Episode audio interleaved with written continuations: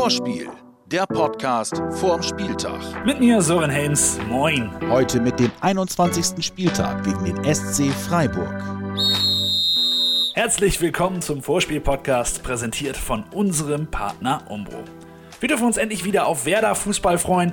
Letztes Wochenende mussten wir leider aussetzen, aber natürlich auch verständlich bei dem ganzen Schneechaos. Aber jetzt, da geht's weiter mit Freiburg. Leo, was verbindest du mit dem SC? Viele Tore von mir. ja, das ist tatsächlich die erste gute Nachricht. Leo kann Freiburg. In elf Spielen hat er gegen die Breisgauer siebenmal genetzt. Nicht schlecht. Dein zweiter Gedanke? Unangenehm wie jedes Jahr, die Freiburger, wie sie halt sind. Unangenehm auf jeden Fall und sie sind einfach auch in einer richtig, richtig guten Form. Für mich mindestens seit Leverkusen der stärkste Gegner.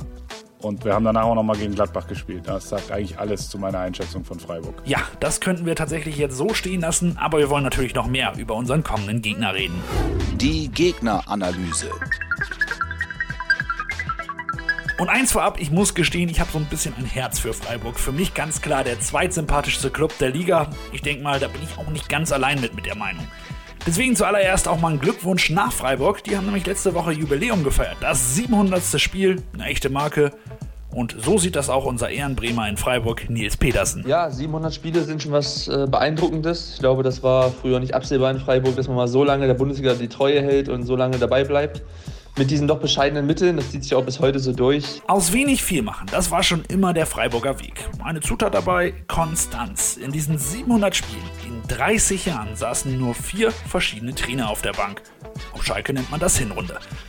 Nach 20 Partien steht der FC auf Platz 8 mit 30 Punkten, die beste Saison seit 10 Jahren. Am Wochenende haben sie Dortmund 2 zu 1 geschlagen und sind nur 2 Punkte hinter Platz 6. Und die aktuelle Form ist wie gesagt richtig gut. 22 Punkte aus den letzten 10 Spielen. Nur Bayern und Frankfurt waren besser.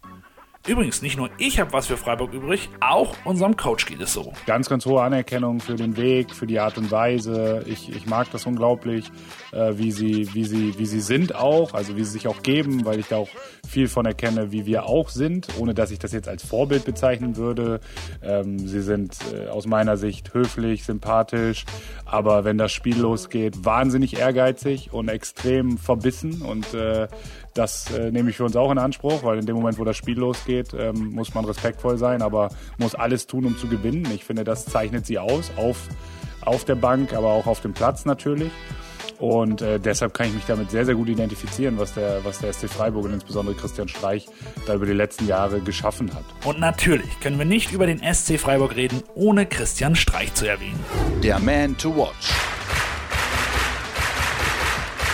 Wir gehen mal ungewöhnliche Wege und wählen den Man to Watch auf der anderen Seite. Legende Christian Streich hat seinen Vertrag verlängert und geht im Sommer damit in seine elfte Spielzeit. Wow, Respekt. Aber, obwohl er so lange dabei ist, gibt er immer noch Vollgas. Äh, emotional sehr, sehr gut unterwegs. Da muss man sich nur die Bilder angucken, die äh, in den Classics immer zu sehen sind von ihm. Also ich glaube, wahnsinnig witzig, emotional, aber auch authentisch. So ist er halt. Und erst wenn er irgendwann nicht mehr, mehr da wäre in der Liga, äh, würde man erstmal merken, was da fehlt. Und genau deswegen lohnt es sich jetzt genau hinzuschauen und zu genießen. Unser Man to Watch, Christian Streich. Das Werder Lazarett. Nur eine schlechte Nachricht an dieser Front. Patrick Eras noch im Aufbau. Ansonsten sind aber alle dabei. Mega. Nicht alle für 90 Minuten. Mit Sicherheit muss man ehrlich sein, dass ein Niklas Füllkrug äh, noch nicht für 90 Minuten bereit ist, aber ähm, alle Spieler stehen ansonsten voll zur Verfügung und äh, sind Kandidaten für den Kader. Und auch wenn es noch nicht über die volle Distanz ist, was das heißt, dass Lücke wieder da ist, brauche ich ja jetzt nicht erklären, oder? Ich glaube, der hat äh, sechs oder sieben Spiele gespielt und hat viermal gebombt. Äh, jeder weiß um seine Qualität. Eben. Weiter im Text. Reden wir nochmal über das Schneechaos und die Absage in Bielefeld. Also ich muss ja sagen, mich hat das total geärgert, weil ich Bock auf dieses Spiel hatte. Aber natürlich, das war halt total verständlich. Es können auch Verletzungen entstehen in solchen Spielen, wenn der Platz nicht wirklich äh, bespielbar ist. Und deswegen war das dann schon äh, sehr vernünftig, dass man das Spiel abgesagt hat. Auch wenn alle Parteien, wirklich alle, auch die Spieler, wir sind ja auch nicht extra dahin gefahren und sagen, ja hoffentlich wird abgesagt, dann fahren wir morgen wieder zurück. Nee, wir wollten alle spielen. Aber ja, da muss man halt auch auf gewisse äh, äh, Sachen dann Rücksicht nehmen. Und ich glaube, das war die richtige Entscheidung. Jetzt die Frage, wie wirkt sich das Ganze auf diese Woche aus? Könnte ja ein bisschen von Vorteil sein. Wir haben ein bisschen mehr Ruhe gehabt und natürlich auch mehr Training vor dem nächsten Gegner. Nachteil, der Rhythmus könnte verloren gehen. Naja, auch wenn das Pokalspiel jetzt so lange her ist. Also eine schwierige Frage. Ja, Vor- und Nachteil sehe ich nicht. Also es gibt, äh, es gibt von beiden etwas. Dementsprechend würde ich das neutral bewerten. Es ist auf gar keinen Fall eine Ausrede äh, am Samstag, auf gar keinen Fall. Ähm, es ist aber auch nicht so, dass ich jetzt sage, juhu, wir sind in einer deutlich besseren Situation. Wir hätten schon gern gespielt in Bielefeld, keine Frage. Also von daher neutral. Okay, hätten wir das geklärt. Aber das Wetter könnte ja jetzt immer noch, auch in Bremen, eine Rolle spielen. Immerhin wird es wieder richtig knackig kalt. Was sagt eigentlich unser Deutsch-Brasilianer dazu? Die Anfangsminuten sind immer schwer, wenn der Wind ins Gesicht knallt, aber ich glaube, wenn man warm ist, äh, ist das okay und deswegen, ja, ich bin es zum Glück gewohnt, bin zum Glück nicht hier irgendwie nach Deutschland gezogen mit 15, 16, 17, 18 Jahren, sondern bin hier aufgewachsen, bin hier geboren. Und von da, äh, ja, nach 27 Jahren macht mir das dann auch nichts mehr aus. Alles klar, dann können wir uns hoffentlich auf das nächste Tor von dir gegen Freiburg freuen. Fünf Fragen an Ludwig Augustinsson. Was verbindest du mit Freiburg? Aggressivität und Mentalität, äh, weil sie immer da ist auf dem Platz und man, muss, man braucht eine gute Leistung gegen, gegen sie. Flügellauf und Flanke oder Rettungsaktion und Grätsche? Was ist dir lieber? Ja, ich muss sagen Flügellauf und Flanke. Äh, ich habe das viel gemacht und ja, ich mag das. Spielabsage wegen Schnee. Was sagst du als Schwede dazu?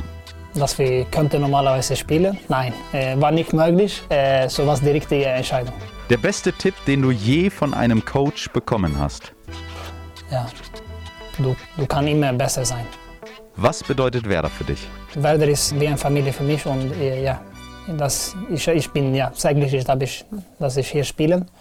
Und ja, äh, das ist ein- einfach besonders. Zum Schluss noch eine nicht so schöne Statistik. Zu Hause gegen Freiburg ist meist eher nie so gut gelaufen. Nur eins der letzten sieben Aufeinandertreffen ist da an uns gegangen. Und genau mit dieser Statistik hat sich auch unser Vollbrasilianer beschäftigt. Hier ist er. Hier ist Ailton. Das ist nicht Kugelblitz, das ist Ayrton-Anekdote. Auswärts wäre gegen Freiburg immer positiv. Zu Hause ein bisschen negativ. Freiburg ist ein bisschen besser. Du, es ist ein bisschen verrückt, ein bisschen crazy, das Fußball. Aber Freiburg ist immer, hier in Bremen, es ist immer schwer für Werder. Defensiv ist ein bisschen stark, immer so. Und äh, kollektiv macht gut gemacht. Ich verstehe auch nicht. Mein erstes Spiel in, mit Werder Trikot gegen Freiburg in der Bundesliga, 98.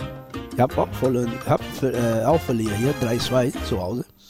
Und 2003 auch ohne Schied, 1-1 hier. Und äh, Freiburg ist immer äh, schwer für Werder und wir spielen hier in Bremen. Vorspiel, der Podcast vorm Spieltag. Jetzt abonnieren und keine Folge mehr verpassen.